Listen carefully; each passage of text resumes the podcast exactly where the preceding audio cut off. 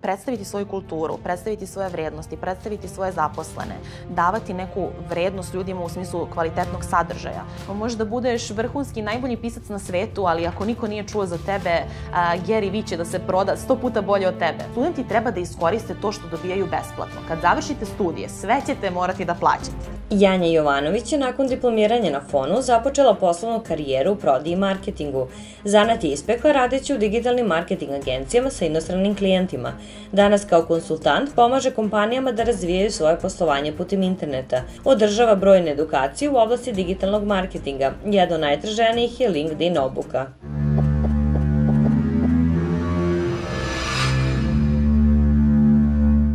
Dobar dan, dobro večer, dragi gledalci, dobrodošli u još jednu emisiju kanala Stepenica uspeha. Mene već poznajete, ja sam Marko Pajić, vaš stalni domaćin. Danas sa nama je Janja Jovanović. Dobar dan, Janjo, kako si? Dobar dan ili dobro veče. pa, zavisi kada nas gledaju ljudi, uglavnom je a, to večernji časov vidim ja po analitici, ali ajde, za one koji gledaju preko dana, dobar dan.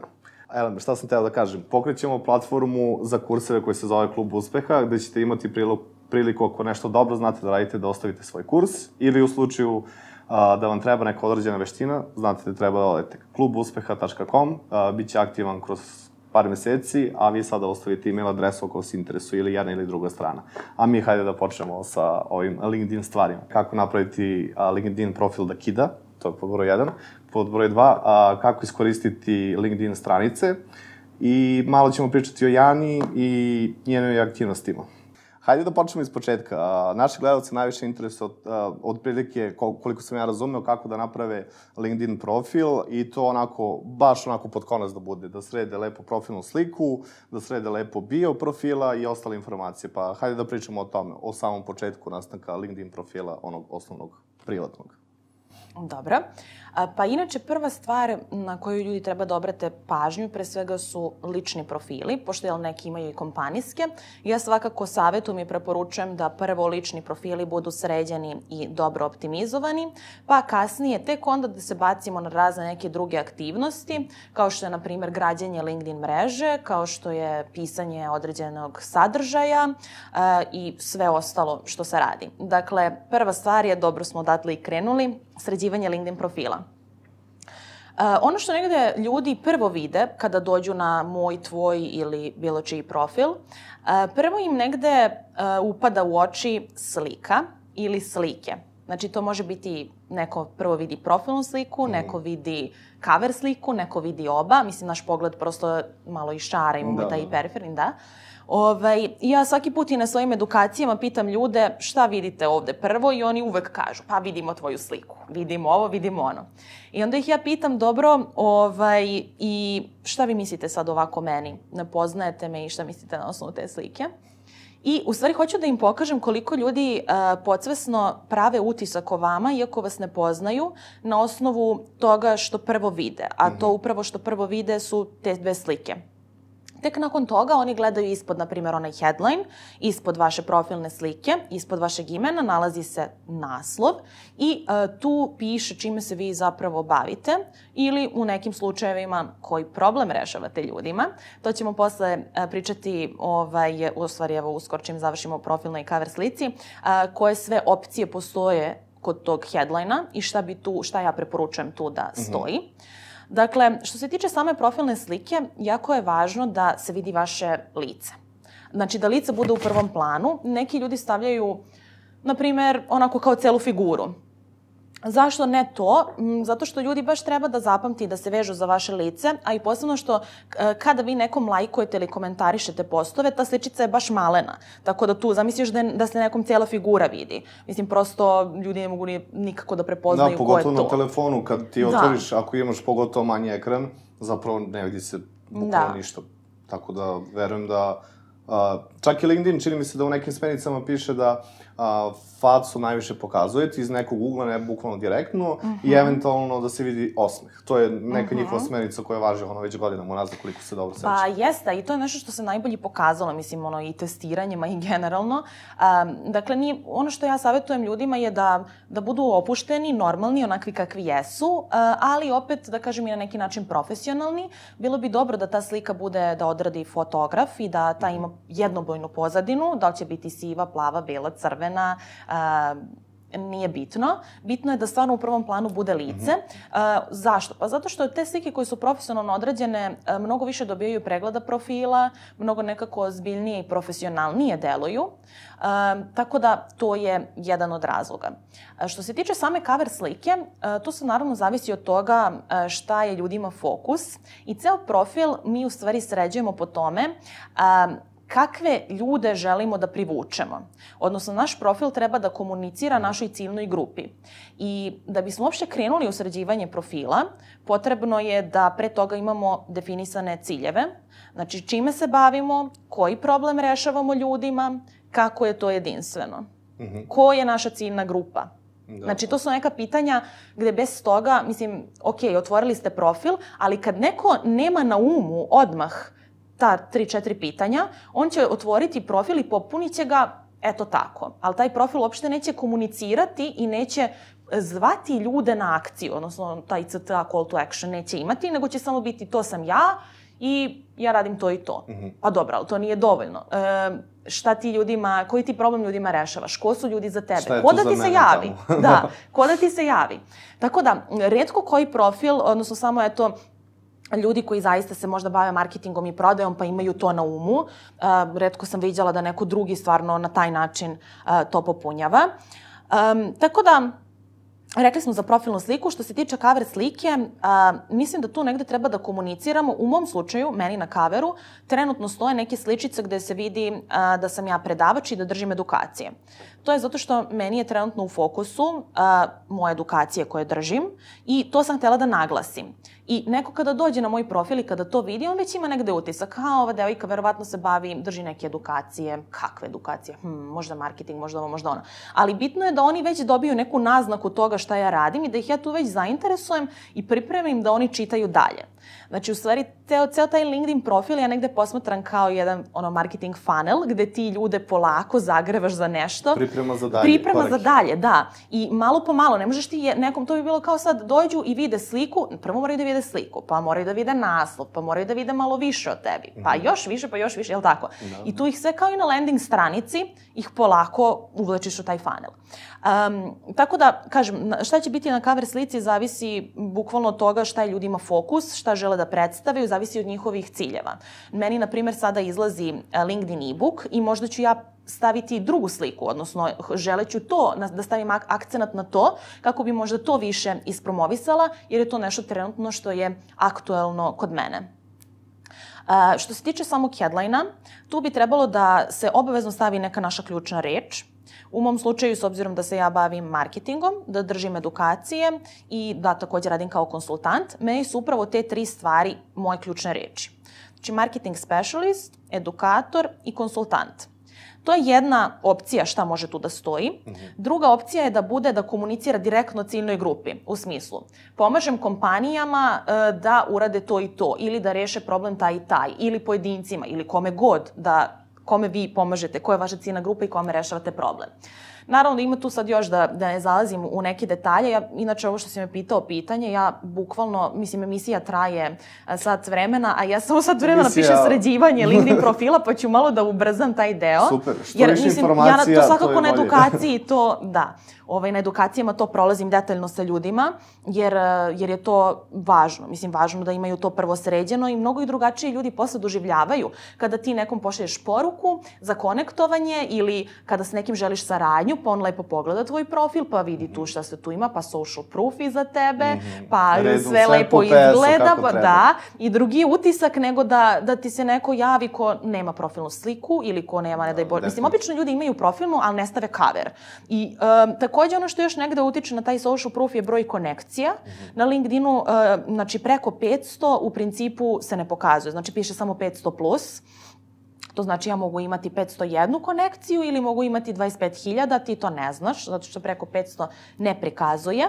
Ovaj, tako da, I to negde isto govori o tome da li je neka osoba aktivna, iako što ima, da kažem, kad ima 500 plus, možda negde ljudima je to onako podsvesno, verovatno je aktivna na mreži, mogu tu da je se javim, bit će responsivan, odgovorit će mi na poruku. Um, tako da, to je što se tiče početnog dela. Um, ja neću sad baš toliko detaljno, ali uh, proći ću još neke koje mislim da su ključne stavke kod uh, uh, samog profila, osim tog dela gde je profilna i cover slika i headline. Uh, druga, jako važni deo je ona about sekcija. To je naša neka priča. Dakle, u tom delu e, treba da se detaljnije opiše ono što naš naslov kaže, odnosno headline. Ok, marketing specialist, edukator, konsultant. Sad ljudi ne znaju kakav edukator, kakve ja to edukacije držim, kakav konsultant, šta iz marketinga, da li e, PPC, da li social media, da li, jel tako, može biti Ra, možda, da. E, I sad to treba malo detaljnije da se objasni kroz uh, taj about deo. I ono što je najbitnije da sadrži je šta radite, ono što sam rekla na početku, koji problem rešavate ljudima i kako da vam se jave. Znači, kontakt CTA, neki poziv na akciju. Postoje razne mogućnosti kako taj about deo može da se napiše. Meni je, na primjer, uvek zanimljivo, videla sam jednu zanimljivu priču gde počinje sa 14 godina prodavao sam lubenica na pijaci. A to je, na primjer, neki CEO neke kompanije velike, ali počinje kako je on u stvari počeo, mhm. pa je došao do toga gde je danas. Naravno, to ne treba da baš da bude sastav, ali ukratko je uh, lepo i to je jedna od mogućnosti na koji način može da se ispriča ta priča kroz taj storytelling. Da. Um, dakle, rekla sam koje ključne stvari treba da sadrži. Bilo bi dobro da se negde vidi vaš, vaš personality kroz to i neka uh, vaša strast ka tome što to radite, jer ljude takođe to ih trigeruje i to ih onako za to se, kad vide da ste vi entuzijastični što to radite, da je to vama super, mnogo je drugačije onda se i oni nekako, njima su onako malo više im se cakle oči. Jel? Ka kako uspeti da, da, da napraviš, da objasniš neke stvari o sebi, kako radiš i da pokažeš personality u, u jednom u about uh, sekcija. Aha. Pa tu može, pa ta sekcija otprilike može da sadrži 5, 6, 7, 8 do 10 rečenica. Mislim, ja svakako savjetujem da ne bude sastav, jer ljudi ne vole da čitaju sastave, a opet da bude, naravno, uh, ukoliko vi možete u što kraće reči da sve obuhvatno objasnite šta radite, to bi bila idealna stvar, jel tako? Da, da odmah u metu bi gađate, tako je, i da kažete ja sam taj i taj, na primjer kod mene stoji uh, zdravo, ja sam Janja, bavim se digitalnim marketingom i pomažem kompanijama da razviju i implementiraju internet marketing strategije, povećaju bazu korisnika i da izgrade brand na internetu. Direktno, to je, na primjer, tako da. je, to sam rekla šta radim. Nakon toga kažem, pored toga držim edukacije u oblasti iz, na razne teme iz digitalnog marketinga. I onda mi ide jedna rečenica koja je, evo, znam ga na pamet koliko na edukacijama prolazim to sa ljudima, primer svoj pokazujem LinkedIna. A, onda mi ide ta treć, treći deo, malo lično nešto o meni, jer nije samo poenta, mislim, LinkedIn ljudi nekako, dosta ljudi posmatra, ja, to tako previše poslovno, e, ne znam da li smem tu, šta smem tu da napišem. Jeste to poslovna mreža, ali, mislim, najnormalnije... Ti si da ljudsko biće, ja. Da, kao, ne treba sada da budeš nešto što nisi, osim što treba da vodiš računa, naravno, kako se izražavaš i kako komentarišeš drugim ljudima na postove, na koji način reaguješ kad ti neko ostavi neki mhm. negativan post, zato što e, to je sve jako vidljivo na LinkedInu. Svaki tvoj komentar, svaki tvoj like, to se sve vidi. Ne znam, meni je skoro neki dečko napisao, i to sam baš onako bilo fazon, o bože, napisao mi je, devojko, ti si debil. Na nešto, neki moj post, mislim, uvek će naravno biti tih hejtera i sad Ali Mislim, zašto na LinkedInu ali on, prvo? ne, ali upravo to, znači to je to retko ko stvarno radi na LinkedInu. Mislim, to ono, na, znaš i samo onim Facebook zajednicama, šta se tu sve dešava i kakve komentari. A na LinkedInu su ljudi m, dosta podržavajući. Naravno, i ovde nije isključeno i ovde uvek se nađe neki hejter, posebno ako imate jako veliku vidljivost. Mislim, ja sad negde ponekad ljudima iskačem iz frižidera, pa možda nekom baš nekako sam stala na žulj, ne znam zbog čega, ali, znaš, nađe se neko ko možda se ne slaže sa tobom i to je sasvim u redu. Nemamo svi ista mišljenja, ali takav način nije okej. Okay mislim, zašto bi ti nekog vređao, može da kažeš ne slažem se sa tobom zbog toga, toga i toga i obrazložiš i to je sasvim u redu. Ali kao reći nekom, devojko, ti si debil ili tako nešto, mislim, to samo govori o toj osobi. I hoću, to je ono što hoću da kažem, to, da. da govori o brand i da urušava brand te osobe i da sutra neko pošto je to sve tako vidljivo, posebno ukoliko nekom ko je influencer tako nešto pišeš, ljudi će biti u fazonu, o bože, mislim... Sve ako nisi baka prac. E, da, da, da, da, da. to ide s njegovim brendom. Šta smo još? Šta još? Znači, to sam rekla što se tiče about sekcije. Uh, provući neku rečenicu, nešto lično, u smislu. Šta još ti? Ok, Marko, uh, baviš se marketingom, ali šta još? Ti nisi samo to što ti radiš na poslu. Da li imaš neki hobi? Kažeš, pored toga snimam emisiju, lično, da, da volim da radim to i to, tipa bavim se sportom tim i tim. Iz toga, na primjer, to isto kao u CV-u, kad vidiš ono hobi, pa Mm. neko napiše volim takmičenja ili e, ne mora čak ni da napiše iz sporta kojim se bavi, može se zaključiti, zaključiti. Da li je individualni igrač, da li je timski igrač, ka, kakav je to tip osobe. Tako da, taj, zapravo taj profil na LinkedInu negde jeste slično kao CV, ali mnogo obogaćen, zato što u njemu možemo da stavimo, imamo onu opciju da dodamo razne medije, ima tamo add media, pa onda ide ona olovčica gde ti možeš da staviš linkove, videe, a, dokumenta, slike i sve to negde u stvari treba da potkrepi ono što ti pričaš. Ako ja kažem bavim se edukacijama, tu bi svakako trebalo da stoji neka slika gde se vidi da ja držim edukaciju ili snimak ili negde nešto, neki testimonijali ljudi koji su tu bili. To je taj social proof.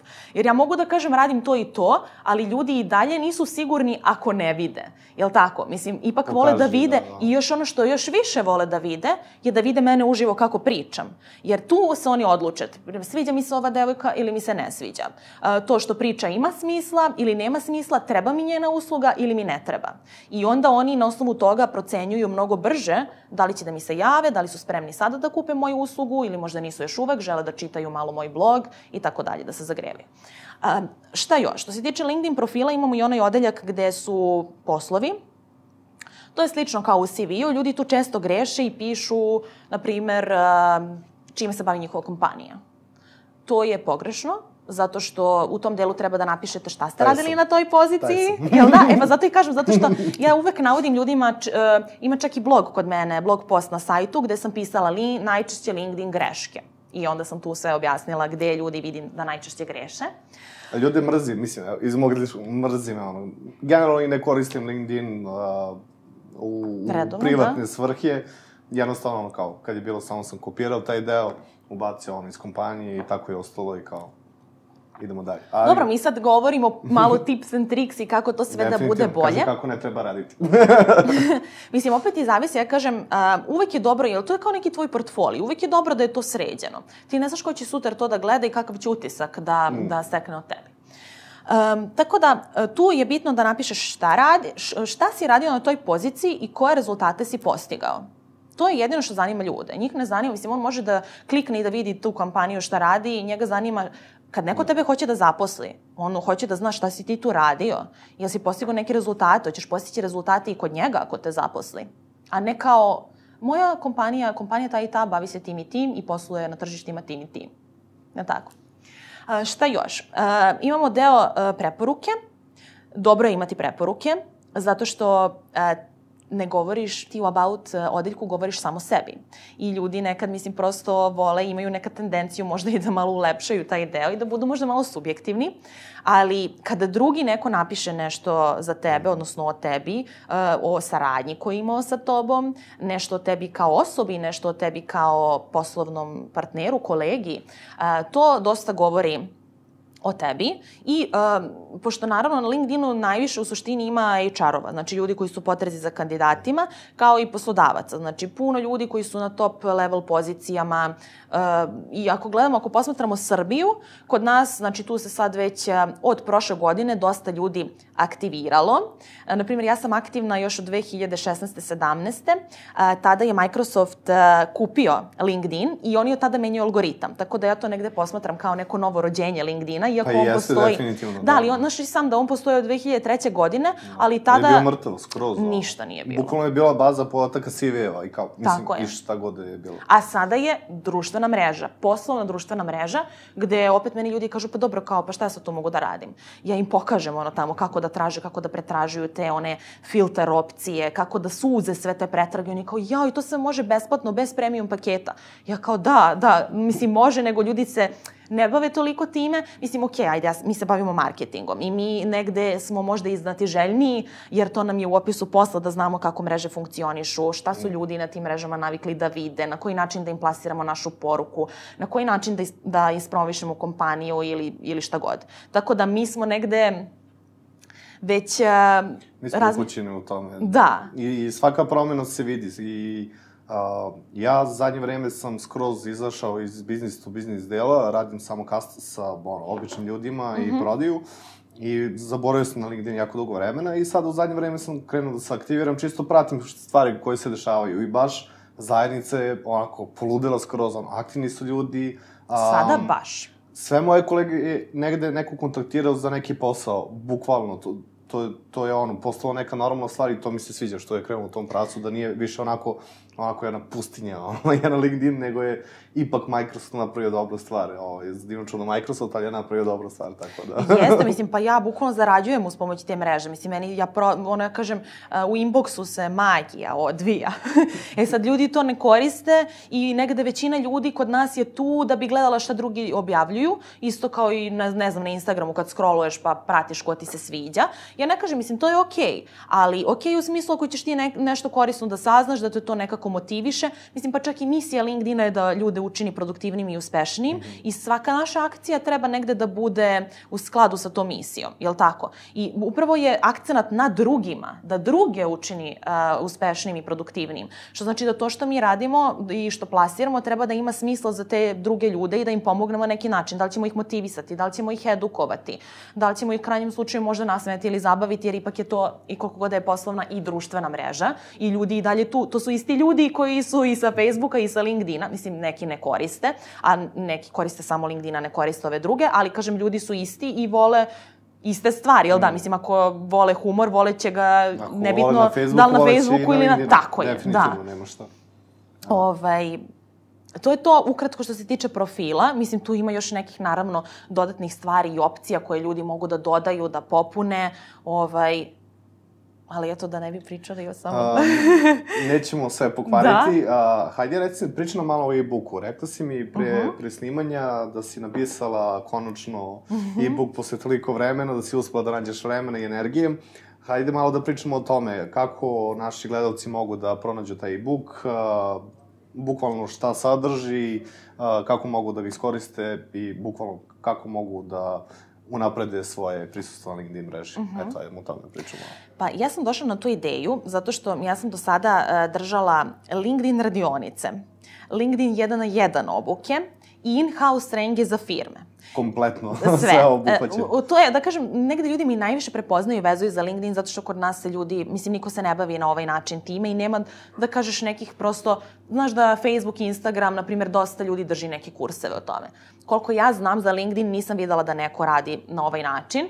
Tako da, s jedne strane je to super što sam ja to prva počela, jer onaj ko je prvi, a ko je konstantan i kvalitetan, negde sebi utaba stazu. Tako da i da se pojavi konkurencija, mislim, ni, meni to naravno ne smeta i to je normalna stvar. Ovaj, ja sam odlučila da napišem taj e-book zato što a, negde sam htela da sve to što sam držala nakon godinu dana, pa i više, skoro godinu i po dana, pretočim u taj e-book koji je u formi praktičnog priručnika. Mm. Dakle, to nije klasična knjiga i ne znam kao bla bla Nisu bla. Nisu definicije. Ne, ne, nema ništa. Bukvalno sve je praktično. Mislim, ja ako ima na početku u samom uvodu koji je jedna jedno, ja četiri strane ima uvod da čisto uvedemo ljude da razumeju šta je LinkedIn, da je ovo što sam ti rekla misija, kakva je to poslovna mreža, šta se tu očekuje, koja je razlika između LinkedIna, Facebooka Instagrama. Znači, malo čisto da da ljudima samo otvorim onako vidike što se toga tiče i odmah se kreće praktično. U, tu, tu imam deo i oko sređivanja profila, i građanja mreže, i pisanja sadržaja, i formiranja strategije, i generalno prodaje, kako doći do posla, kako doći do zaposlenih, koje uh, opcije plaćene postoje na LinkedInu itd. Dakle, tu se nalazi, ono kao što sam ti rekla, praktično je i kako ja nešto pišem, tako ide screenshot, strelice, sve je sve pokazano. Je da, baš je, baš je u toj formi i e, troje ljudi je do sada pročitalo, pošto sam ja to juče zapravo izbacila, na sajtu ga još nema, ali gledoci će to imati prilike u vreme kad izađe emisija da vide. A, e, Tamo tro... dolazite na vreme, ništa ne brinite. Da, na vreme ste, da. um, tri osobe su za sada e, pročitale i dobila sam njihov feedback i komentare i svi su rekli da im se jako dopada što je vrlo praktično, što je sve objašnjeno u primerima, a, osim što ima, dakle ima primer, pa onda ide vežba. Pa ja kažem oni da odgovore na određene pitanja, da urade vežbu, sve je onako potkrepljeno i linkovima za dodate neke stvari. I to je u principu to, što se tiče, uh, da, i još jedna bitna stvar je da do mog rođendana, 17. marta, uh, ga dajem po uh, promotivnoj ceni, odnosno prodajem, uh, za 49 evra. Nakon Super. toga uh, e-book će biti uh, 89 evra. Super, čuli ste, ovo, iskoristite specijalan popust i odmah na sajt dok nije gotovo. Jeste, Ima, mislim da... A, u trenutku kad izađe ova emisija, bit će još tipa, koliko tri rekli? dana tri, možda tri dana, da vi možda, to uradite, da. da. Realno treba što pre. A u odnosu na moje druge usluge, hoću da kažem da sa ovim popustom je definitivno, ako gledamo cenu i kvalitet, a, najpovoljnija trenutna usluga kod mene sa ovim popustom koji mogu da dobiju, tako da zaista iskoristite priliku za, za taj, dok traje ta akcija.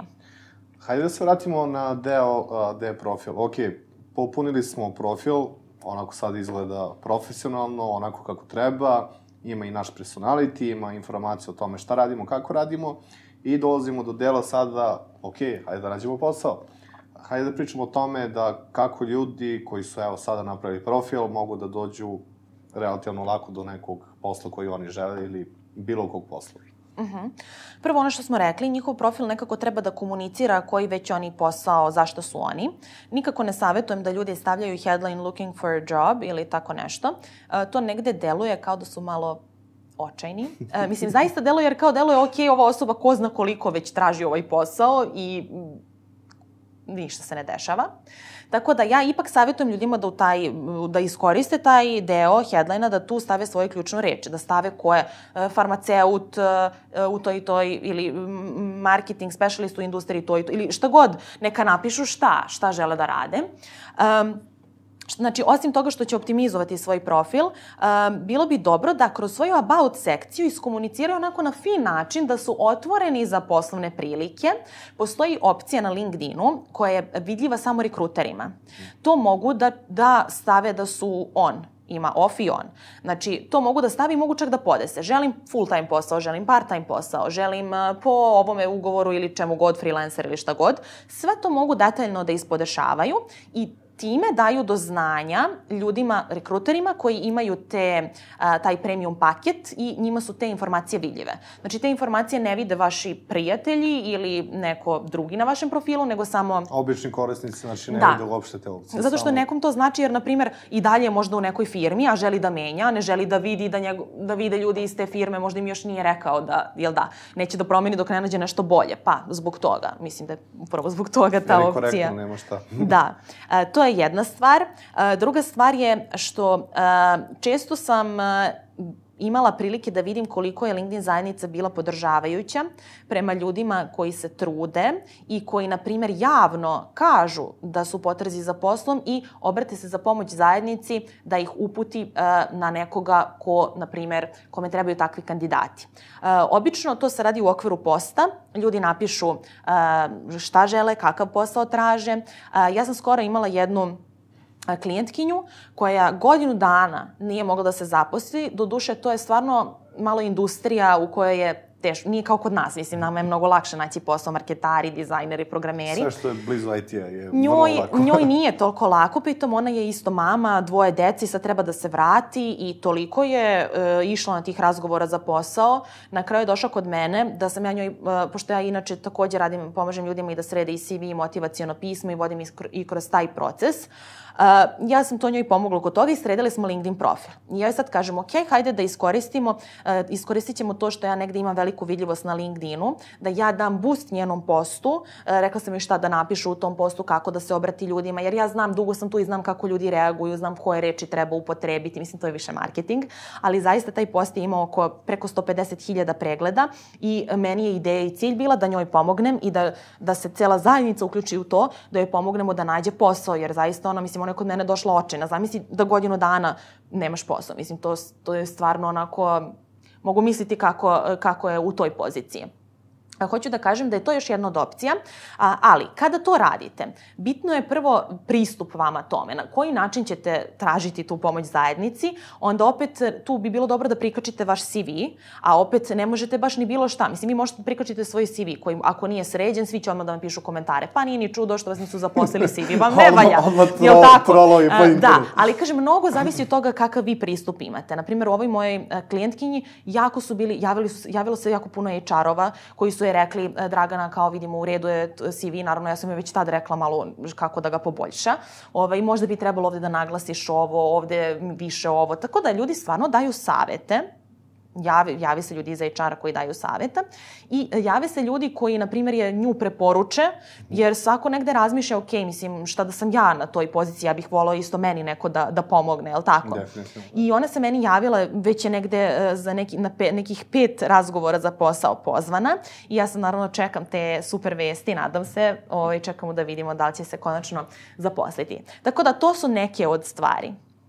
A, reci mi kada se, na primer, a, javljaš za oglas za posao. Dosta firmi sada i kači na LinkedInu svoje oglase mm -hmm. i a, ili imaš neku caku ili način na koji treba da se formatira to propratno pismo koje šalješ poslodavcu u nadi da će da te zaposli?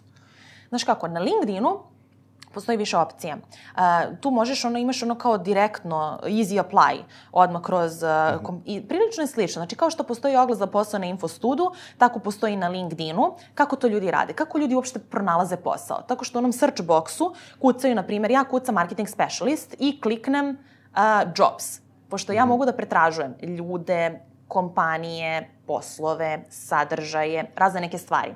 I ja hoću da pretražujem poslove kliknem jobs dugme i onda uh, filtriram i kažem hoću marketing specialist u Srbiji ili hoću možda worldwide, zavisi šta hoću. Ja sve to podesim, hoću firma takva i takva, to sve može da se podesi i onda ti on iz lista opcije koje ti imaš. Onda ti pregledaš te opcije i ono što te zanima, klikneš i otvoriš za detaljnije. Sa desne strane ti se pokaže. Tražimo to i to, uslovi su takvi i takvi. Možeš čak i da vidiš koliko ljudi je već apliciralo za tu poziciju. Ko od tvojih prijatelja je aplicirao za tu poziciju na LinkedInu. Dakle, svake, ono što je još zanimljivo, što ne postoji, na primjer, na Infostudu, je što tu možeš da vidiš HR-a, odnosno od osobu kojoj možete da se obratite. Znači, njen LinkedIn profil njen je tu, i zna se koja je osoba odgovorna za taj proces, znači za selekciju kandidata. Uh, pitao si me za, neki, uh, za motivacijono kako to uraditi. Uh, u nekim tim delovima možeš samo preko LinkedIna da apliciraš, dovoljno je svojim profilom da apliciraš, a negde, odnosno obično naši ljudi i dalje traže da prikačiš CV i motivacijono pismo. Sad, neko traži samo CV, neko traži i CV i motivacijono, to sad sve zavisi. A, ono što je bitno je da negde, pošto se, kažem, ti bavim i to, imam kao jednu u sklopu svojih usluga, sređivanje CV-a i motivacijonog pisma, ja savjetujem ljudima da CV bude na jednoj strani i da motivacijono pismo bude na jednoj strani, a, da u CV-u budu... A, imamo neku... imamo ubicu, leptirka. Da, leptirka. Um, da, u tom motivacijonom pismu negde uh, oni pokažu to je onako malo, pre... CV je takav kakav je, mislim, nećete ga nešto previše personalizovati za svaku poziciju koju aplicirate. To je to, možda ćete negde malo nešto izmeniti u skladu s tim šta se traži. Ali u motivacijonom pismu vi imate tu slobodu da prilagodite, odnosno da personalizujete malo u odnosu na tu uh, firmu i za tu poziciju gde aplicirate. I tu je bitno znači, reći uh, neke stvari koje možda nisu stale u CV, zašto se mi tu prijavljujemo, šta mi možemo da pružimo toj kompaniji, koji su dosadašnji naši rezultati i to su neke stvari. A što se, što se tiče CV-a, reci mi da li je ok napraviti nešto što je skroz onako drugačije, kreativno, ili je ono, kratko, jasno, standardno, ovo je moj CV, time, time se bavim, jer bukvalno sam imao ljude drugare, prijatelje, kolegije, koji idu s krajnosti u krajnosti. Imaju ono, bez slike, samo naslov, to, to, to sam radio, kraj. A imam s druge strane a, kolege koji su napravili fantastične CV, mislim za mene, ja, vol, ja volim te kreativne stvari, da bukvalno a, ima na četiri strane jedan CV i ide kao priča i sa nekim elementima koje se pokreće. Je li ima smisla jedno ili drugo ili kao oba imaju različite stvari? Oba imaju za različite stvari, a i šta ja god sada da kažem, uh, sigurna sam da će neko u komentarima da se nađe i da kaže ne, ne, ja se ne slažem sa tim. Ne postoji ništa što je 100% mora tako. Ja znam šta ja savetujem ljudima kao neko ko je učestvovao i u selekciji kandidata i neko ko je poslao CV-eva ne znam se koliko u životu, od čega sam imala ogromnu prođu. U smislu, uh, na, na, na CV-eve koje sam slala, na primjer, na Infostudu, gde ja kažem ljudima da razumeju da taj Infostud, znači ljudi prvo gledaju da zaposle nekog preko preporuke, jel tako? Ako dobiju neku preporuku, logično. To je tek možda neka tamo treća, četvrta, peta, zavisi kako kod koga mhm. stavka koja se gleda. I e, to objašnjam ljudima jer neki misle, ok, poslao sam 200 CV-eva preko Infostuda i to je to. Ja ih pitam, pa dobro, jesi koristio još neke kanale, jesi probao da dođeš do tih ljudi nekako, št... kao, pa ne, kao. Uh, mislim, um, Ima tu svašta, da. Ali ovo što si me pitao, uh, ja mislim da treba da zavisi, znači ako je, neki, ako je u pitanju neki dizajner ili neka kreativna pozicija, meni je skroz u redu i nešto što bi se očekivalo da se i kroz taj CV vidi ta neka kreativnost. Ako je pozicija, na primjer, financije ili tako nešto, tu se ni zaista ni ne očekuje da taj CV ima leptiriće šareniće, žutu boju sa dugicom. Mislim, to za tu prosto struku nije nešto što se očekuje. Tako da, e, e, ja imam svoj neki CV koji je prilično standardan, ali ono što je u stvari najbitnije je da sve te sekcije u vašem CV-u budu dobro vidljive i da bude jasno šta vi radite i šta ste postigli, koje rezultate i kako neko možete da pomognete. To je ono što si mi ti rekao kad smo pričali pre, pre ovaj emisije, za moj sajt rekao si, sviđa mi se sve jednostavno, sve se lepo vidi Direktno, gde je šta. precizno. E pa tako treba i CV. Zato što ljudi nemaju vremena da čitaju. Ljudi nekad kao da misle da, da, ti, da roboti čitaju te CV-e. Mislim, to čitaju ljudi normalni. I sad vi mislite, vi ste nešto napisali, pročitajte vi to i vidite da li je vama to jasno i da li ste koncizni i da li neko ko to čita ima vremena, mislim, to da, da čita i da li... da ima još 200 drugih CV-eva. Tako je, nije jedini da. vaš CV. Mislim, opet kažem, zavisi koja je pozicija. Za neku poziciju, na primjer, evo danas sam držala edukaciju u jednoj e, školi jezika i oni kažu, jao, nama tako fale, e, mislim, generalno u Srbiji fale profesori nemačkog. I sad, ok, ako tu fale, tu je veći fokus, tu se gleda. Za neke pozicije gde se prijavi 500 ljudi, pitanje da li će vaš CV iko da pogleda. Mislim, pre vas će možda da dođe drugarica od koleginice koja će pre svih vas tu da dođe. Jel tako? Tako da, e, odgovor na tvoje pitanje je da zavisi od e, od toga na šta se prijavljuju, ali da ono što ja savjetujem je da svaki CV ima da isprati formu koju treba da isprati, zato što ljudi takođe to gledaju. Ako neko ko je HR otvori i vidi da vi ne, da vi ne znate kako se piše CV, da ste ga, napis, da, da ste ga napisali u formi eseja, mislim, to je to se ne gleda uopšte. Kao i druge neke greške opet koje, koje ljudi tu prave. Um, da li imaš neke alate koje bi preporučala za pravljanje CV-eva? Um, ja imam jedan samo da predložim, generalno za sve grafike koje se trenutno koriste, jako je lako, to je Canva, canva.com, idite na taj sajt, besplatan alat za većinu dobrih stvari, ima stvarno fantastičnih, ima i template za CV-eve, ima template za bilo koju drugu oblast, da li pravite a, naslovnicu za LinkedIn, to je cover fotografiju za LinkedIn ili profilnu, bukvalno šta god vam pare na pamet, imate neka gotova rešenja koja možda vam posluže. Sad, ne znam koje ti alate koristiš, ono, ponekad je, verujem, dovoljan i Word, ovaj, tako da... Ja imam jedan svoj CV gde sam sama napravila to. Iz, mislim, može, naravno, onaj ko je malo vešti, prvo slažem se za Canvu, to odmah da kažem, ja isto koristim, ja nisam dizajner, ali u Canvi se odlično snalazim. Realno I... fantastična stvar, uštediti vreme ima fantastične stvari, nema šta da se Jeste, ja čak sam tu, na primjer, u Canvi sam radila uh, cover sliku za LinkedIn. Jer ti lepo uzmeš, prvo uzmeš onaj uh, color, da sve središ sa bojicama, ja uzmem onaj uh, ekstenziju, skinete neki color picker, vidite koji je to onaj RGB i onda prenesete to i na vaš, uredite to, napravite, izgleda kao da ste full ono da vam je dizajner odradio.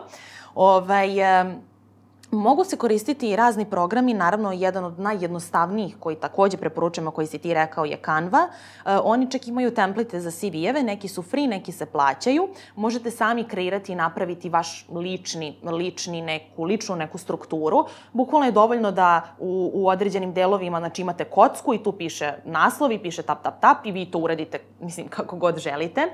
Naravno, možete koristiti i Photoshop, možete koristiti šta sve još koriste dizajneri, ovaj, ka, a, nije, kako se zove oni drugi? Ilustrator. uh, Ilustrator, tako je. Znači, Ima razne razne stvari, da. Ovaj, Čak ima ja, i Adobe svoju verziju Canve, čini mi se Spark, ili zaboravio sam kako se zove. Bukvalno isto samo što se plaća dosta više. Mislim da ima čak i više opcija, ali... Postoji i Canva sajtovi gde možete da skinete template, naravno neki templati se plaćaju, ali možete naći jako lepe, tako da, mislim, opcija je puno, sve što treba da uradite je da izgooglate, jel tako? Definitivno. Um, ok, da se vratim na link, LinkedIn. Um, pored profila imamo zajednice ljudi kroz grupe. Uh, kako ljudi mogu da iskoriste potencijal tih grupa da dođu do svojih ciljeva? Sad nećemo pričati o onako specifičnim, ali ajde kao da, kako mogu da iskoriste LinkedIn grupe za svoje potrebe? Prvo odmah da kažem da su te LinkedIn grupe skoro pa mrtve. Stvarno. Da LinkedIn radi na tome da to živi i da napravi da to bude korisno kao što su neke Facebook grupe korisne. Naravno, čak i neke Facebook grupe nisu korisne i to zavisi od toga da li će ti moderatori da se angažuju tu, jel tako? Da li će, Uvek ta, je to da će tako. to da živi ili neće da živi. Mislim, može da živi kad oni to pokrenu, pa zajednica samo od sebe to održava. Ali malo je drugačija situacija kod LinkedIna. E, mogu reći da ni, ni malo toliko nisu korisne. E, ono što ja jedino, zašto su meni jedino korisne te grupe, ja sam uključena u razne, ali ja te grupe u suštini koristim da dođem do određenih osoba. Na primer, kada nisam sa nekim prva konekcija, na LinkedInu postoje tri vrste konekcija, first, second i third. Jel znaš, jel to treba da pričam ili misliš da je ljudima to Spomeni, poznato? Ja mislim da trebamo sve da spomenemo. Dobro. Iskoristit ćemo A, maksimalno prve, njeno znanje, ništa ne sve ću ja da izvučem iz nje, ne brinite se. ovaj, da, neće posle niko da dođe na edukaciju. Doći će ništa ne brini, ostavit ćemo nešto iz edukacija. šalim se, šalim se. Pa mislim Ne, i poenta, da poenta ovih i emisija je normalno da ljudi, da ljudi nešto nauče i trebalo bi da se ove emisije budu korisne ljudima. Ovaj, um, Prve konekcije su prijatelji, kao na Facebooku prijatelji, ja tebe dodam, ti mene prihvatiš, mi smo sada prijatelji. Druga konekcija su prijatelji tvojih prijatelja. Na primer, a, ti neki tvoj prijatelj nije povezan sa mnom, ali je on moja druga konekcija zato što si ti naša spona. Treća konekcija, to su ljudi sa kojim nemamo nikakvih zajedničkih prijatelja, na primer neka osoba koja živi u Finskoj i nemamo sa njom nikakvih dodirnih tačaka, na primer. E sad, šta sam ja htela da kažem? Kada, zašto grupe, da se vratimo na grupe? A, Kada ja, na primjer, nekog dodam, a ta osoba mene ne prihvati, a ja sam baš htela toj osobi da se javim i htela sam nešto da je predložim, neku saradnju ili nešto. Um, ono što mogu da uradim je da odem na profil te osobe u odeljku Interests, koji se nalazi na kraju profila, ima dugme See More ili tako nešto gde ti klikneš i tu možeš da vidiš u kojim je grupama ta osoba. Uđeš u tu grupu gde je ta osoba i ti možeš kroz tu grupu da joj se javiš, tako što imaš besplatnu opciju, 10, čl- 10 imaš ukupno članova kojima možeš da pošalješ direktno poruku. Što je super, mada ja to rešavam skroz na drugi način, tipa to da vas neko prihvati, preporučujem da kada se s nekim konektujete, obavezno imate ono add a note. Ne samo connect dugme, nego imate ono drugo dugme gde kaže da dodate neku poruku i tu onda napišete poruku. Jer ti kad dodaš nekoga ko, na primjer, ima dnevno 100 zahteva za konekcije i on, šta, na primjer, gledam evo po sebi, ja to jako brzo opleto biram, koga ću da prihvatim, koga neću. Znači, meni je jedino dostupna slika, headline i ispod toga koliko imamo zajedničkih konekcija. I ja na osnovu samo toga određujem da li ću ja tebe da prihvatim ili ne. Što znači negde moguš da mogu da pogrešim, ali već vidim. I otprilike znam koja je moja strategija na LinkedInu, znam s kim se povezujem, ne povezujem se sa svima, niti prihvatam sve u svoju mrežu. Ne prihvataš indice, pakistance, kad... Nije, nisam tako. Ja, to se... Zašto to kažeš? Zato što meni stižu gomila ono i kao, Aha, i- zašto, što, e, šta Imala ćeš sam da mi jedan spamuješ post, danas? imala sam jedan post o tome i mislila sam da možda nisi na konto toga to rekao. Ali to je poslao učestalo, to je ono Prvo, njih ima dešava. najviše, mislim, njih je jako puno. Oni su svuda i na LinkedInu kao i na Kvori, mislim, ja koristim i Kvoru, ne znam da li ti koristiš i tamo ih ima Sve, najviše. Da. I oni meni obično onako, hello madam, hello, hello please, can you answer me, hello madam. I onda kao dokle više.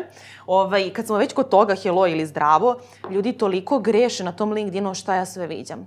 Zdravo Janjo, htela sam da ti predložim nešto za saradnju, da li si možda za to da odemo na ručak? Uh, ček, ček, uh, ček, ček. Odmah poziv na akciju. Odmah ručak. Prvo, Mislim, ono kao idem da ručam sa svojom porodicom, drugo ja sa ljudima kad pričam o poslu ne, online preko Skype-a. E, ljudi kod nas nisu navikli na to. Meni ljudi, važi dođite kod nas da se dogo ili da, da popričamo. Ja kao, dobro, jel može Skype call? A pa kao mi to ne koristimo kao, uh, ako to ne koristite, onda ni niste za moju uslugu. Mislim, ja se bavim digitalnim marketingom, mislim. Zato ti kažem, radila sam sa stranim klijentima iz domaće tržište, bukvalno samo te edukacije pružam, sad malo još i tu širim, ali jako biram s kim ću da radim. I to odmah vidim. Iz, iz maila koji mi pošalju znam da li, ću, da li želim s tom osobom da radim ili ne, da li mi je interesantno to što radi ili ne, da li imam vremena ili ne i prosto tako određujem da se vratimo na ovo, ljudi svašta, svašta da rade. Na, ili napišu zdravo janjo. Ako već napišeš zdravo, mislim, ok, napiši zašto se javljaš, jer nemoj očekivati da ću ja reći zdravo Miloše i čekati da ti meni kažeš što si ti mi ne javljaš zato što nemaju ljudi vremena i treba ta poruka da bude koncizna i mislim, LinkedIn je super stvarno mreža za outreach. Ljudi koji ti neće odgovoriti na cold call, ono kad te zovu neko nepoznat ili koji ti šalju mailove, to će uraditi na LinkedInu, zato što na LinkedInu opet mogu da vide i tvoj profil, mogu negde da steknu neki utisak, da li si ti za njih relevantan ili nisan, nisi, da li je uopšte žele da, da, da ti odgovore ili ne. Tako da, mnogo je tu veća mogućnost da, da, i to je ono što kažem, što ljudi ne koriste tu opciju, da ja praktično, meni je prvi kanal preko koga mi ljudi najviše dolaze su preporuke, znači zadovoljni prosto ljudi koji su bili kod mene, dalje me preporučuju, što je i najnormalniji najbolji kanal, jel tako? Nakon toga, naravno, ja koristim i razne neke druge društvene mreže i online kanale, ali LinkedIn je jedan od definitivno uh, odličnih kanala koji radi za B2B. I generalno svi ljudi kojima su klijenti biznisi ili poslovni ljudi, ima smisla za takve ljude da budu aktivni na LinkedInu, da grade tu svoju priču, svoj brand, da svoje usluge uh, osmisle način na koji će to plasirati, a da to ne izgleda samo kupi, kupi, kupi, promocija, kupi, jer ljudi ni to ne vole da vide. to definitivno niko ne voli. Ne vole, je, pa da, mislim, oni su tu da se edukuju. Oni su tu da nauče nešto novo. I sad ti da samo pričaš, moj kurs, moj kurs, nici rekao šta je tvoj kurs, nici, nismo videli ni, ništa o tome da li ti znaš to što pričaš, jesi, moraš neko znanje besplatno besplatno da podeliš prvo, da bi neko video šta ti znaš i da bi se uopšte odlučio da posle ovaj, uzme neku tvoju uslugu. Ok, hajde da malo sada pričamo o tom drugom delu, to, je, to su stranici i kompanije na LinkedInu. Kako kompanije mogu da iskoriste pun potencijal LinkedIna za svoje potrebe? Prvo odmah da kažem da kompanijske stranice imaju 10 puta manju vidljivost nego lični profili. Šta, šta nam to govori? Evo ti reci, šta nam to govori? To govori da koristimo bolje lični profil. Ili da kroz lični profil probamo da ispromovišemo i kompaniju. A, naravno, ukoliko ste vi Coca-Cola ili neki brend koji je ono već opšte poznat, a, tu se ljudi svakako su već čuli za vas i nema toliko zime za vas, jer ljudi prosto žele i da prate tu i poslove i šta se tu dešava i već su navikli na određeni tip sadržaja i već ste globalno poznati. A, međutim, za firme koje nisu toliko po, ono, prosto nisu toliko, nemaju tako izgrađen brend. Uh, ono što ja savetujem je da malo kroz lične profile zaposlenih i kroz lični profil osobe koja to vodi uh, se negde promoviše i stranica kompanije i na taj način uh, se ljudi šalju tamo. Ja imam svoj profil kompanijski, imam svoj lični. I sad, što se meni desilo? Ja sam jedno vreme uh, pisala samo na engleskom na, na LinkedInu, zato što moja cijena grupa je bila svetsko tržište. A, međutim, prošle godine kad sam krenula sa ovim edukacijama, a, ja nema potrebe da se obraćam na engleskom našim ljudima, nego moram na srpskom da im se obratim. A, desilo se da se LinkedIn zbunio, znači algoritam je totalno video, nije mu bilo jasno kome sad da me pušta, jer od tipa 23.000 ljudi... Da, pokva, ne, pokvarila sam svoj, pokvarila sam svoj engagement i svoj reach time što sam, što sam se prebacila s jezika na drugi jezik. Međutim, posle se to, on posle, on, mislim, on je pametan, on posle zaključi šta se tu dešava. Ali opao mi je u tom trenutku engagement zato što prosto on mene ne može onda da prikazuje ljudima u Americi zato što oni ne govore taj jezik i čim vidi da to nije na engleskom, onda znači, aha, znači prikazuje ga go, području govornom gde se govori srpski na uh, kompanijskoj stranici uh, bi bilo dobro da ljudi uh, prenesu poslovnu kulturu, vrednosti koje imaju, a, ko tu radi, ko, dakle, svi mi negde znamo, na primjer, Čuli smo za Gigatron. Evo ja sad sve dajem primere ko mi je sve bio, to mi je nekako u glavi profila koje sam gledala. Svi znamo sad šta tu, šta su, znaš koje proizvode oni nude. Računari i oprema. Tako je. I sad mi to svi znamo. A jel znaš možda kakvi ljudi tamo rade, kakvi su to ljudi, kakve su tamo plate, kakva je kultura? Jel znaš? Slabo. e pa to je ono što ljude interesuje. Mislim, ti u stvari kroz tu kompanijsku stranicu većina ljudi to služi kao neki prosto i brand awareness, gde će, e, ko, dosta ljudi to koristi za privlačenje potencijalnih novih kandidata za posao i s tim u vezi oni bi trebalo da na toj stranici predstave a, svoje vrednosti, svoju poslovnu kulturu, pa čak i svoje zaposlene, a, da podele određenu vrednost, možda da osmisle nešto svakog petka delimo zanimljivosti o tome i tome. Da li ste znali? Pa nešto. Mislim, to se sad lupam, ne mora da bude to. Mogu da budu neke statistike, mogu da budu nešto, šta god da je u toj oblasti nešto interesantno, ali da se možda ljudi navedu da već znaju da petkom tamo na tom mestu mogu to da prate. Kao što ljudi znaju da tvoja emisija, kad izlaze, četvrtkom? Četvrtkom sada. E, jeste, onda oni znaju, oni znaju da kad je četvrtak, već ste navikli da je četvrtak. Bilo bi loše da ti jedan dan izbaciš u ponedeljak, sledeći dan, sledeće vikend dođe novi gost, izbaciš u petak, sledeće, vi, razumeš, zato da, što da, da, onda ljudi kada budu tu, mislim, tebi je bitno, kao i na svakoj drugoj mreži, da dobiješ početni engagement, jel tako? Da bi tebe YouTube zavrteo i nisu da će taj video da ga pustiš u jedan ujutru ili u jedan posle podne. Da, da, baš smo radili, merili da li će više ljudi da gleda ujutru ili I? popodne. Za divno čudo više gleda uveče. uh -huh. radili smo pre podne, puštali smo par emisija i to ono baš hardcore fanovi su bili ujutru. I tipa sledeće a, pet, četiri, pet epizoda smo pustili u večernim časovima, mnogo je veći. Bukvalno, sad ću ti reći, pet puta je veći kod nas a, doseg bio kada smo pustili od 8 uveče pa kasnije, nego mi čak pustimo onu premijeru, da zajedno sa našim gledalcima tih prvih a, dva sata emisije ne može da se premotava, nego jednostavno ide epizod i svi zajedno gledamo i ja odgovoram na komentare, poruke, pitanja, tako da interesantna stvar, tako da za nas više radi uveče. Gost koji je bio kod nas ima dečju emisiju, naravno, više mu je pilo vodu ujutru, tako da, eto, to je ono neka... Jeste, to naravno, normalno zavisi od cijene grupe. Naprimer, isto ne znam ko mi je rekao na Instagramu da mu odlično radi e, cijena grupa su mame i, na primjer, mame kad uspavaju decu, na primjer, one tamo posle 9-10, one sve su na telefonima i onda tad njima treba plasirati nešto, jer ono, dok one uspavaju decu, dok dnevna aktivnost i ostalo, tako da da, naravno, zavisi od... I super je testirati. Kad mene neko pita, pa dobro, kad je najbolje vreme na LinkedInu objavljivati? Mislim, kako ja da ti kažem, uzmi pa testiraj, pa probaj, pa vidi, pa vidi ko je, ko je prvo tvoja cijena grupa, kada su oni na LinkedInu, to sve može da se prati kroz analitiku. Dakle, kroz analitiku sta, same stranice, sad, kad, sad smo već na toj temi stranica, postoji analitika gde možete da vidite koliko novih ljudi je posetilo stranicu a, i kao i na ličnom profilu, samo vam daje za stranicu analitiku. Šta je bitno na stranici a, da navedemo? Kao što imamo na, na ličnim profilima profilnu sliku i cover, tako imamo i na, strani, na kompanijskom. Da. A, da li ima nekih drugačijih stvari koje kompanije treba da obrate pažnju ili isto pravilo važi za njih? Pa obavezno da profilna slika bude logo. E, pošto to je razlika. Znači, na lični profil nikad nećemo staviti logo firme naše, nego ide naša slika. Naravno, imaš drugačije i opcije. E, slično kao na Facebooku imaš onaj deo About, gde, kao i na Facebook stranici, piše šta radi kompanija, ko su klijenti, kome rešavate problem. E, imate tu da popunite, na primjer, kolika je vaša kompanija, toliko i toliko zaposlenih, u kojoj industriji i tako dalje. To su sve neke stvari koje takođe su potrebne da bi LinkedIn uh, i opet kroz, da bi ljudi kroz pretraživačke opcije vas filtrirali i da bi vaša se kompanija prikazivala ljudima koji traže to u, u šta spada vaša kompanija. Um, tako da m, tu nema nešto specijalno, samo popuniti ono što je već dato, naravno nije isto um, nije samo šta kažeš, već i način na koji kažeš, tako da i tu koristiti sve ono što smo pričali i kod ličnog profila, kako ćete ljude malo uvesti u tu priču, kako ćete ih zainteresovati, to je sad već onako copywriting.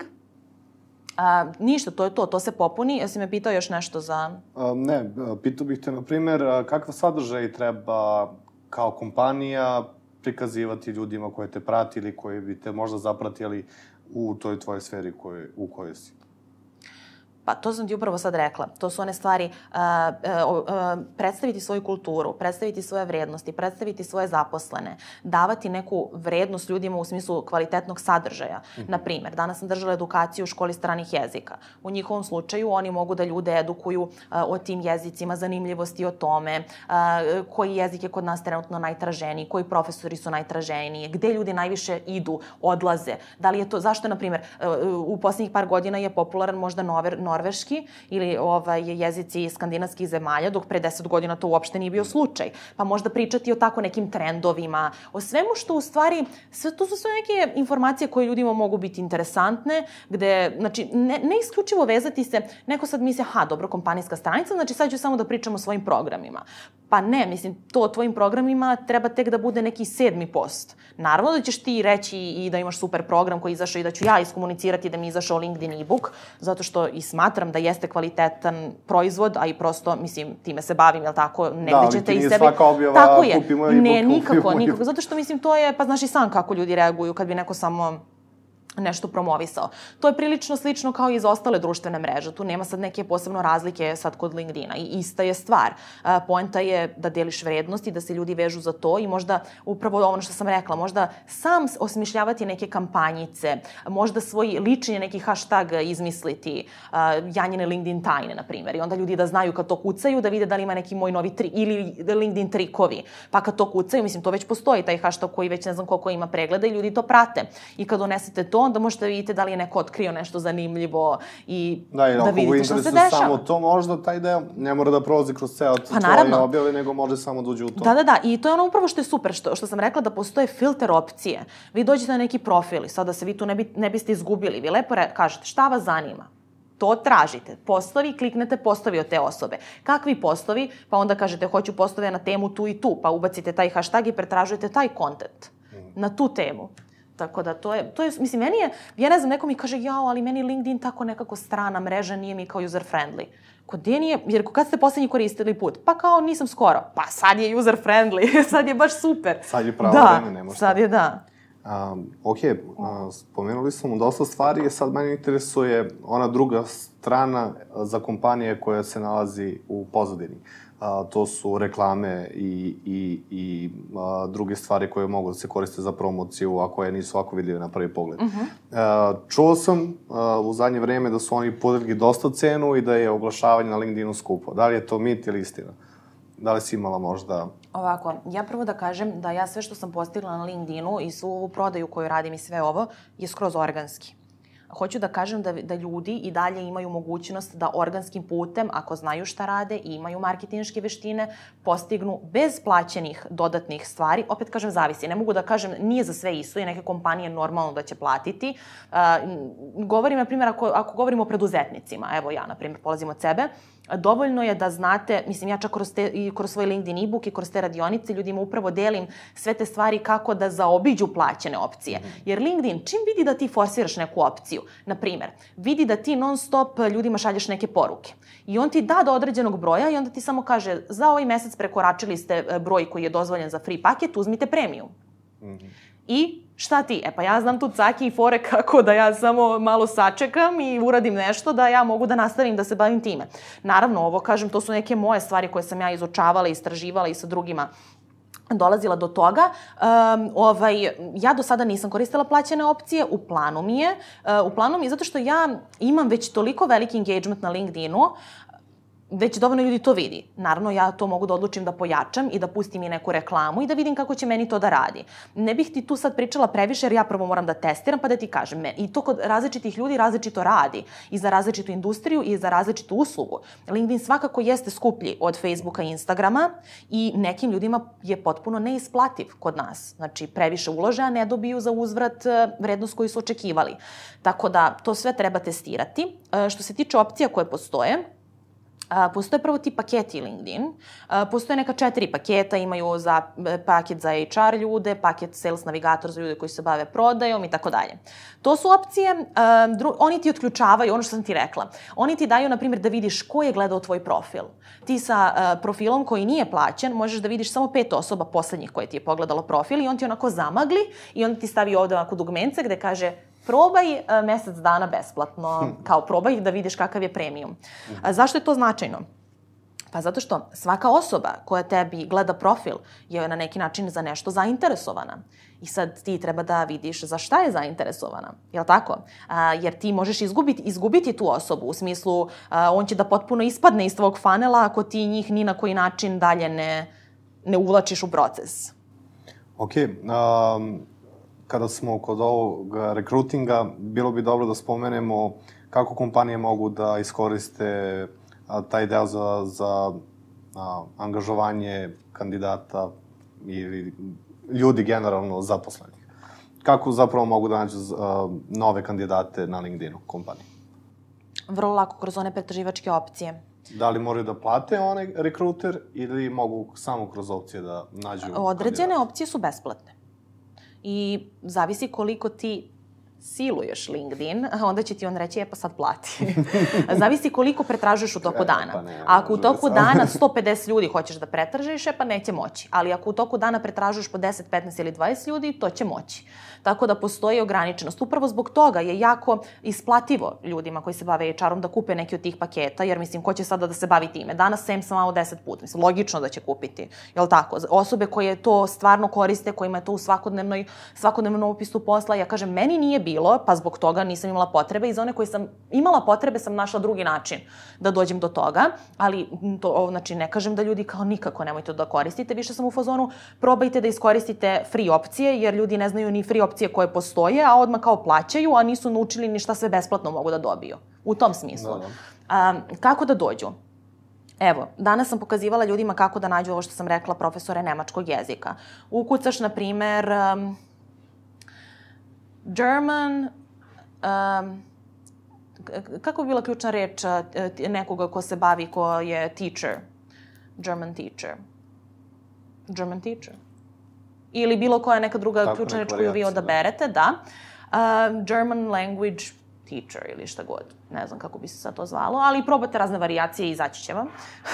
I onda vam izađu, onda vi tu isfiltrirate. Hoću da nađem ljude koji su ta ključna reč, imaju to u svojoj funkciji u Srbiji a, ili a, u Makedoniji ili gde god da tražite, pa onda još isfiltrirate više. Hoću da te osobe su radile pre toga u nekim školama, pa navedete u kojim, a, na primjer školama za jezike.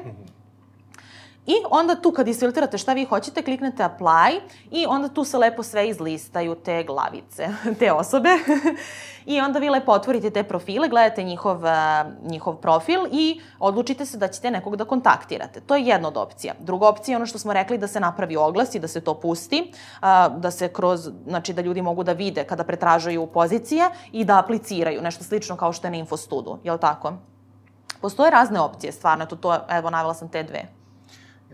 Ja sam za, u, kompaniji gde radim pomagao da nabavimo kandidate za određene pozicije i uh, prvo smo radili, toliko sam puta prešao te pretrage da kao, ok, kao sada kupi ono što si pričala i kupili smo onaj premium koji košta 90 dolara otprilike, 90,90 čini se evra.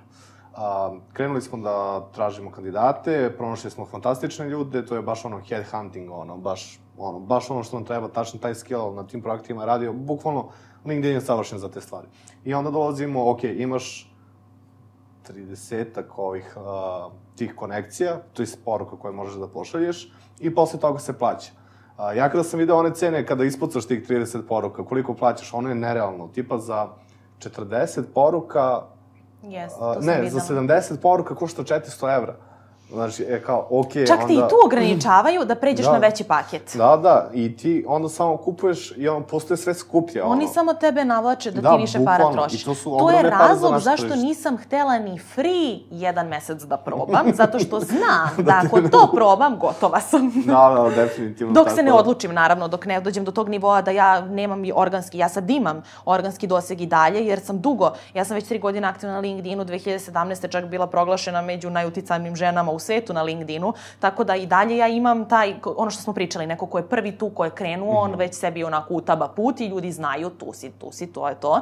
Iako ja primećujem da je meni engagement manji nego, odnosno, nego pre dve godine. Mm Mhm. -hmm. Ja sam, na primjer, e, pre dve godine si mogao da imaš, pa i pre godinu dana, milionski rič na post. Mislim, znaš ti koliko je to ljudi? Ja kad kažem ljudima su kao, da ljudi vi nemate pojma, kao pogledajte vaš Instagram u koji dostagne hiljadu ljudi vaš post, ili Facebook, ono gde, mislim, to da ne pričam, dok ne platiš ništa, razumeš? A LinkedIn, to je upravo kad je mreža mlada, oni to namerno rade da te navuku i ti budeš wow, dođeš na tu mrežu, onda svi Posvetiš dođu na tu vreme, mrežu, Pera, Mika, Žika, svi, previše ljudi tu bude, mreža raste, trenutno ima 670 miliona korisnika na LinkedInu, od toga ima samo 3-4 miliona kreatora sadržaja redovnih. Što znači da za vas ima i tekako prostora da imate svoje medijsko parče neba, da se predstavite i da iskoristite dok LinkedIn ne dođe, ako nam je ovo životni ciklus mreže ili proizvoda, kad dođe već negde u pik ili kad je već negde ovde, tu je već kraj. Mislim, nije kraj, ali tu je već kasno. Znači, uvek treba iskoristiti, kao što i TikTok. Mislim, to ajde, sada diskutabilno je da li će ta mreža opstati, šta će se dešavati. Mislim, za sad ono raste, ima veliki broj korisnika, više nisu ni samo deca tu. Ali, a, hoću da kažem da odabir društvenih mreža zavisi od onoga, od naših ciljeva, zavisi od toga gde je naša ciljna grupa, tako da, mislim, prosto za neke ljude nije realno da budu na TikToku, trenutno, ovaj, ali možda im je realnije da se pozicioniraju na LinkedInu dobro. Da, imamo baš uh, epizodu TikToka ko se interesuje. Stvarno? A, da, imate u videima tamo, a, Petar Vasić je bio gost i mislim da je negde na sredini a, naših a, klipova baš taj video, pa pogledajte ako vas interesuje TikTok. Da se mi vratimo na LinkedIn. A, reci mi, imaš li neke savete, fore i fazone a, kako koristiti a, kao kompanija LinkedIn najefikasnije? Kao kompanija, Da, baš kao kompanija. u smislu, u smislu kompanijski profil. a, da, ali recimo, ajde da počnemo ovako. Da li ima neki određeni format koji donosi bolje rezultate od drugog, u smislu sadržaja? Da li je tekst, slika ili video, mm -hmm. više se isplati Aha, to me pitaš. jednog od drugog? Trenutno je najbolje prolazi tekst plus slika. Tekst plus dve, tri slike. Mm -hmm. To je nešto što trenutno ima najviše najviše onako prođu. A, takođe dobro prolazi tekst plus video koji je uploadovan. Znači ne video link, zato što... Ne sa YouTube-a, nego baš na ne, LinkedIn. zato što on baš LinkedIn te ograničava, ne želi on ti da promovišeš Nemoj, YouTube. dođite da vi kod vodiš nas, ljude tamo, dođite da. ne, tako da zbog toga ograničava doseg. Ja sam to naravno testirala i kada napišem neki post isti, isti, ista vrednost, isto sve, stavim link u okviru posta i drugi gde link ne stavim uopšte, nego na primjer u komentaru stavim link ili šta god, mm -hmm. ovaj, ili ga ne stavim uopšte, mnogo veće rič ima taj drugi post. Da, ali imaš možda još neke tako sitne, sitne stvari koje si primetila da bolje prolaze od drugih? Pa ima puno, ima u mom vodiču koliko Podeliš hoćeš, malo. da. Pa, e, Malo, nećemo, ostavit ćemo nešto za e-book, nećemo da, sada iskoristiti. ovaj, ne znam, ajde mi sad, ti, ti si mi lepo, lepo si me uveo kad me pitaš, ovako sad ne mogu da se setim sad da nabrajam. Um, pitaj me nešto šta, pa ću ti reći. Pa ne znam, ja bih voleo da znam, ali... Aha. A, ne, ne, razmišljam sad da li tipa ima nešto što je ranije bilo na osnovnim društvenim mrežama a, da bolje prolazi na LinkedInu nego na drugim stvarima. Tipa, na Facebooku je definitivno jedno vreme bio video najpopularnija stvar koju si mogao da... Pogotovo live. Ja sam sećam se ranije Facebook live, uh, otišli smo sajam poljoprivrede, snimali smo par reportažica i uh, sa računara koleginice je pustila tipa za 10 dolara reklamu. To je videlo pola miliona ljudi u Srbiji, ono, to je nešto nerealno. I, naravno, što ti kažeš, navuku te, Ali oni i testiraju, to je test faza. Pa jeste, i oni bilo te jako lepa test faza jeste za lepa nas, te, dobro je uskočiti u tom trenutku. Isto kao je što je bilo dobro 2017. da ste vi tad bili aktivni, pa da ste videli koliko ljudi može... Ja sam tad imala 40.000 poseta na profilu. A, meni su se, ja sam u firmi, znaš i sam radili smo u istoj toj marketinškoj agenciji, ja sam negde bila na neki način njihov brand ambasador, iako mi to nije bilo u opisu posla, ja sam bila zadovoljna poslom tamo i negde sam pisala o tome na LinkedInu, šta mi radimo, kako je kultura, kako se to izgleda u mom timu. I ljudi su se javljali, mislim, ja sam to normalno, mi su tad imali strane klijente, pisala sam na engleskom, dešavalo se da ljudi mene kontaktiraju i da traže moje usluge, ja sam tamo radila pa sam ih onda na, prebacivala na kompaniju, na firmu. A, šta se još dešavalo? A, privukla sam ljude koji su tu hteli takođe da rade, zato što su videli moj entuzijazam i videli su, prepoznali su da moje vrednosti i oni dele i da bi oni želeli takvu poslovnu kulturu, takvu kompaniju, takvu atmosferu, takav način rada. Tako da, Eto, to je, na primjer, to su super neke stvari koje e, treba iskoristiti u tom trenutku kada je nešto još u začetku ili u nekoj test fazi, da ti prosto tada dobiješ tu neku vidljivost. A, reci mi, ajde, poslednje pitanje što se tiče ovog dela za kompanije. A, kako da kompanije iskoriste baš to brendiranje zaposlenih u svrhu jačanja svog brenda, promocije, kako god. A, imaš ih neki saveta, tipa ono, natreti ih ugovorom da svaki dan šeruju ovo naše postove. Tako neke stvari. Dobro, mislim, lupo glupo da. A, to stvarno zavisi, a, ja kažem čak i na tim in-house treninzima u firmama koje držim, ne možeš ti da nateraš nekoga ako neko nešto neće. Mislim, Moro. nikad se ne radi na taj način, posebno a, ukoliko su u pitanju lični profili. Hmm. Daj sad ti mene natera i da ja na svoj lični profil okačim, ne znam, nešto šta god.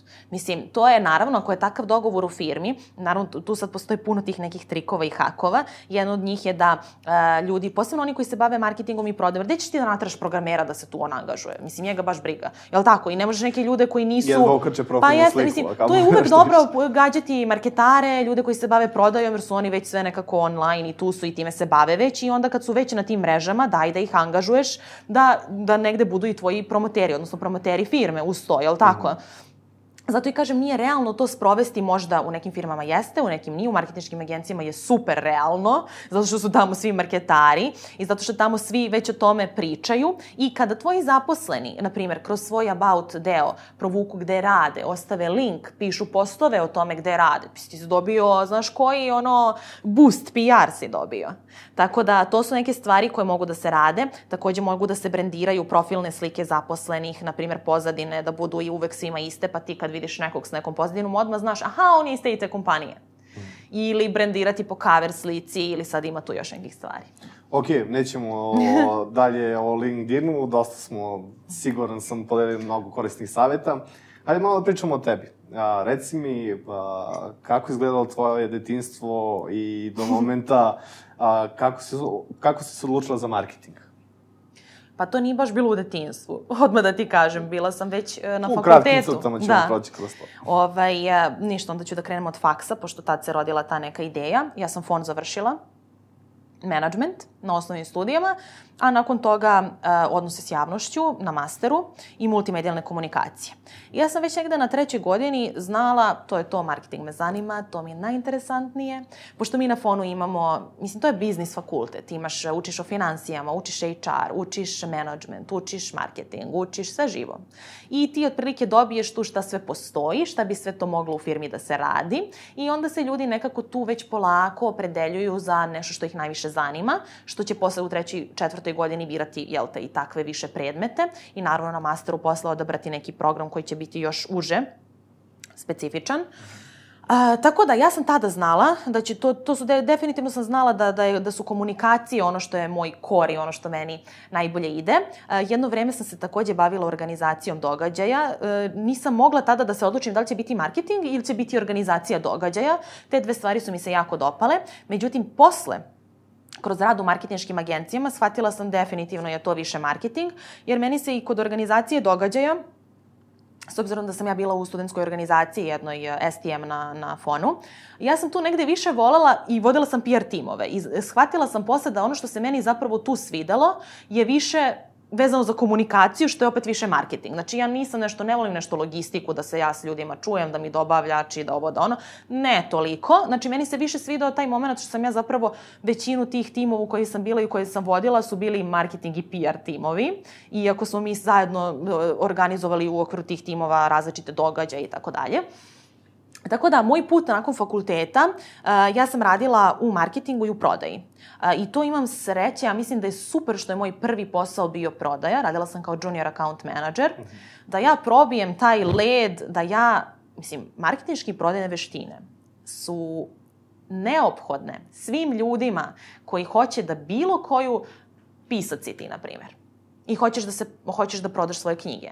Možeš da budeš vrhunski najbolji pisac na svetu, ali ako niko nije čuo za tebe, a, Gary Vee će da se proda sto puta bolje od tebe. Zato što znamo zašto, jel tako? Tako da, i da si slikar, i da si šta god da si, svim ljudima su potrebne marketinške i prodajne veštine. I to je ono što ja negde kroz svaku od mojih obuka, znači ja ljude naučim samo LinkedIn. LinkedIn je samo kanal. To je samo jedan kanal koji možda sutra neće postojati, ali ono što tu te naučim i prenesem te veštine, to ćeš moći da upotrebiš na bilo kom drugom kanalu, naravno prilagoditi u odnosu na, na taj kanal i na tu ciljnu grupu.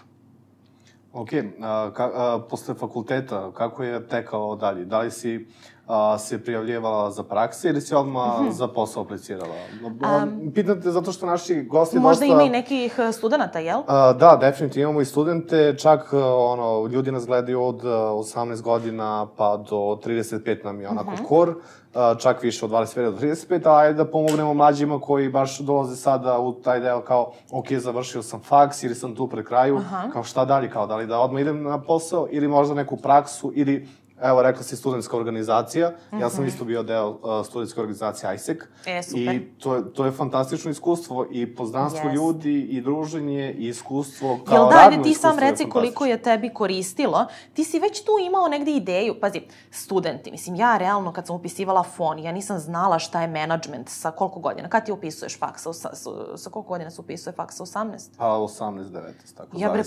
Ja kako, sam fon kako, upisala, kako? evo, iskreno da budem, jer mi je lepo zvučalo. Mislim, znala sam da je to biznis, znam šta je biznis, ali ono kao, šta je to management? kao nema, mislim, posebno što u mojoj porodici nisu, moji roditelji nisu preduzetnici, uh, tata je elektroinženjer, mama profesor, profesor srpskog jezika, oni me nisu ni ugurali u tom smeru. Uh, ja sam negde sama, kao eto, ljudi su mi rekli neki ovako iz okruženja, ti si ambiciozna, idi to, završi to, jer negde su prepoznali u meni da, da sam tako kapacitet za tako nešto.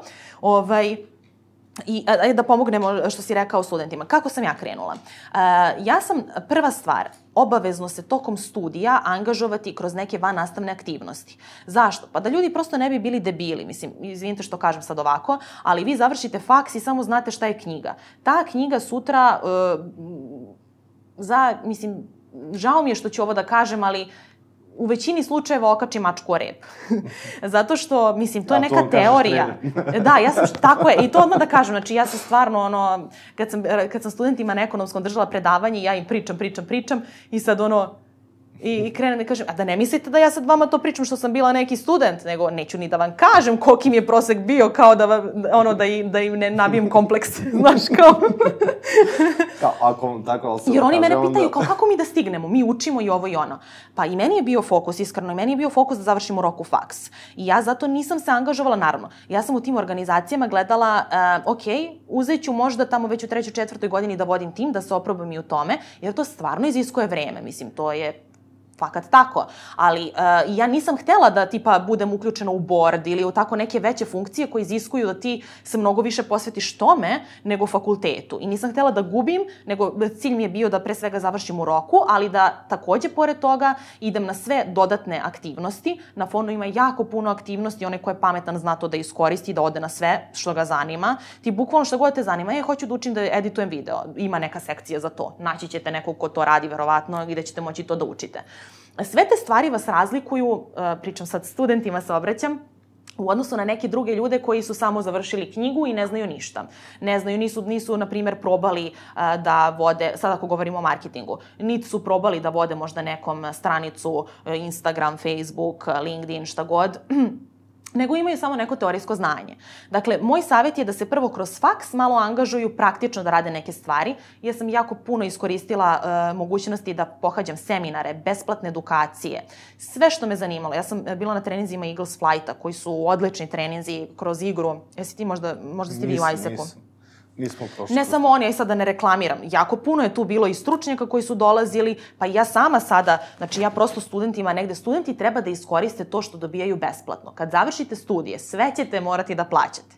Znači ja jedino kom izađem u susret za besplatno je studenti i to ne uvek, kad lepo vidim da je neka priča ok, i eventualno neko ko je nezaposlen, pa stvarno želim da mu pomognem da iskoristi LinkedIn, da dođe do posla, jer meni to lično, mislim, je normalno želim da pomognem ljudima.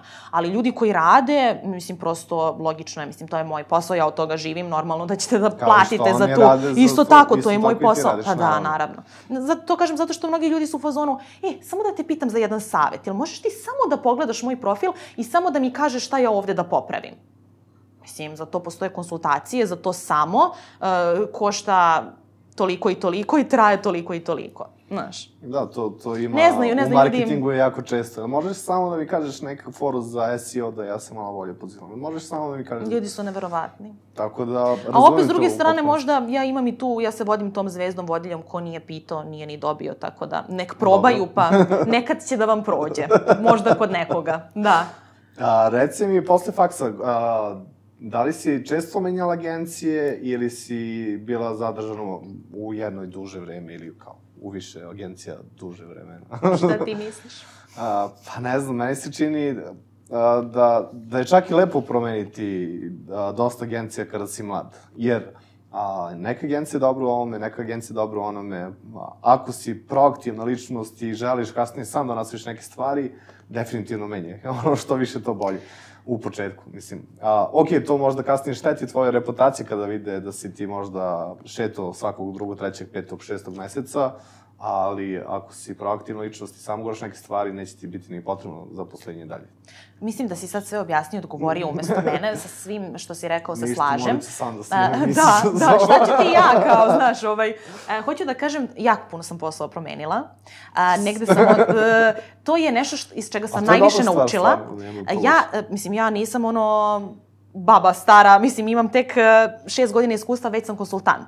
Hoću da kažem da je to nemoguće postići, a da si bio samo na jednom poslu, jer kako ti da vidiš ostale slučajeve?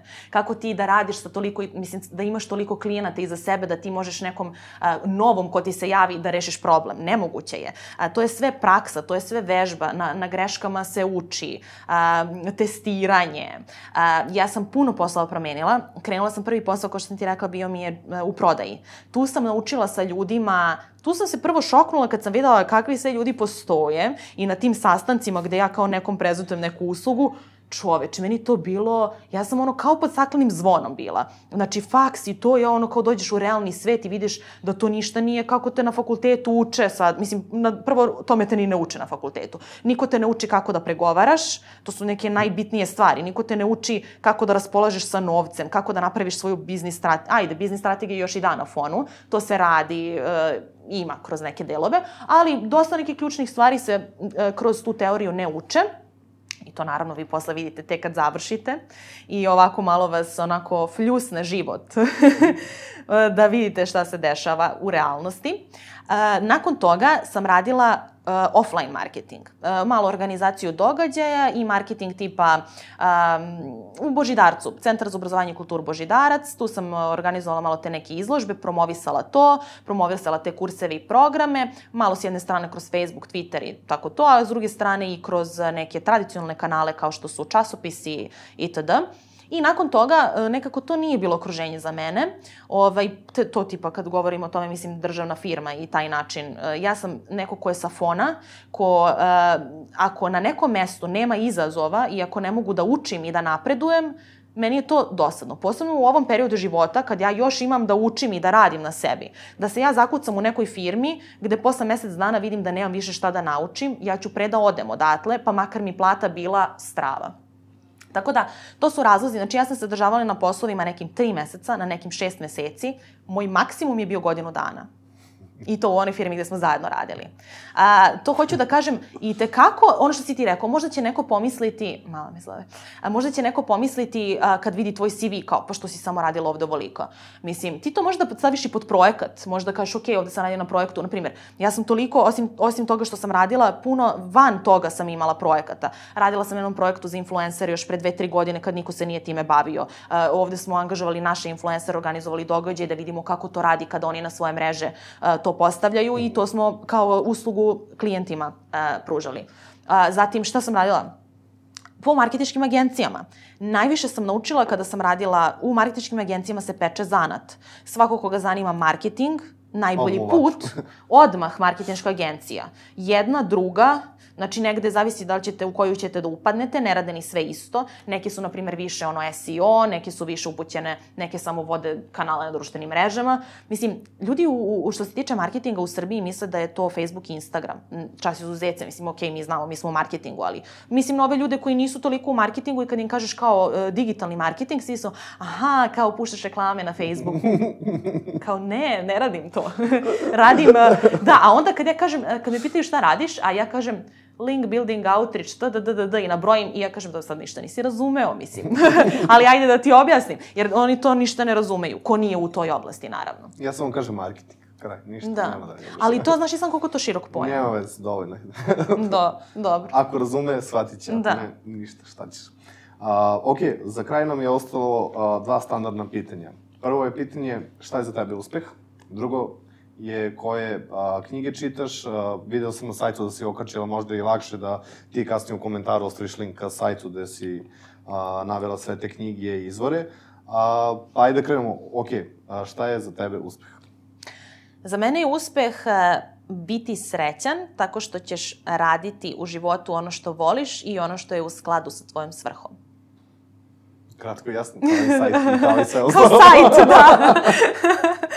Ok, a što se tiče autora, možda, ok, tamo si navela dosta knjiga, jer imaš možda neki uh, YouTube kanal, neki blog, uh, mm -hmm. nešto što bi sada preporučila ljudima da se edukuju tamo i da uh, nastave da uče? Da, sad naravno zavisi šta ih interesuje. Ja pratim strane blogove, domaće. Uh, znači, domaće u suštini samo kolege, prosto tu da malo ispratim šta se radi, ali edukujem se kroz strane, kroz strane blogove i sajtove. Takođe, ja i sama imam a, svoj blog gde ljudi, ako vas zanima marketing i biznis, a, možete slobodno da odete janjovanović.com i da tamo čitate o tome, dakle, delim znanje tamo. A, takođe imam svoj YouTube kanal. A, ljude koje pratim i koji kod nas, na primer, vidim da dobro i fino rade posao, mislim, moj kolega s kojim sam i radila, Ivan Bildi, ovaj, a, On mi je jako drag jer jedno vreme sam s njim radila još pre nego što je on uh, svoj Likes and Cookies osnovao. U tom nekom, poče, po tim početcima mi smo nešto zajedno sarađivali i on je meni i onako i pomogao i sećam se da mi je učio Google AdWords tada.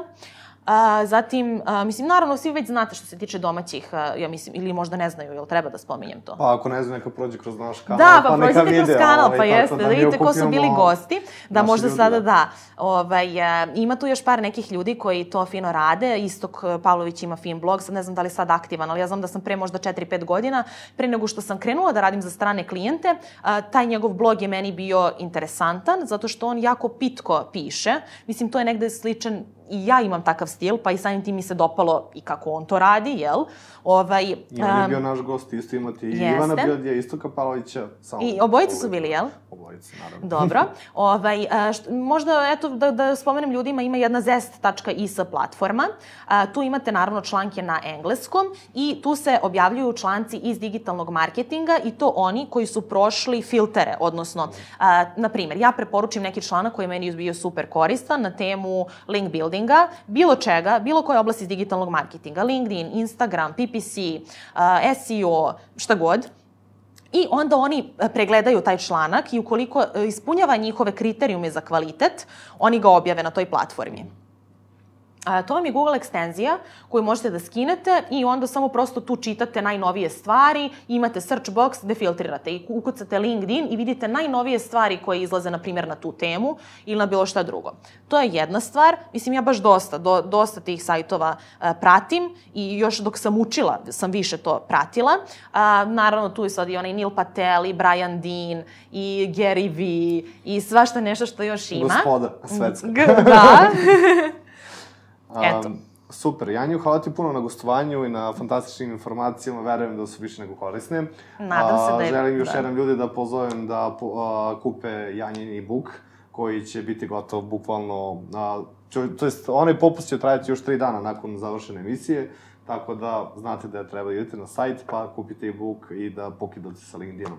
A, kao što znate, mi se gledamo i sledeće nedelje, sledećeg četvrtka u isto vreme na istom mestu, naravno malo više to vreme malo menjamo, ali dobro. A znate šta treba da uradite? Ono dugme subscribe i ono zvonce pored da pozvonite. I mi se javimo, kao, čao, šta radiš, kako si? I ništa, nastavit ćemo da pričamo, gledamo se. Um, još jedna stvar koju želim da napomenem za kraj, otvaramo platformu za kurseve, a, biće obe strane. Ako znate da snimite kurs, ako znate nešto dobro da radite, znate da treba da ga okačite, a ako vam trebaju neke određene veštine, Da znate da treba da kupite kurs, tako da bit će sve u opisu, još uvijek je u izradi, ali tipak ovaj video gledate posle šest meseci, definitivno će biti gotov, tako da ostanite na nas i gledamo se. Thank you.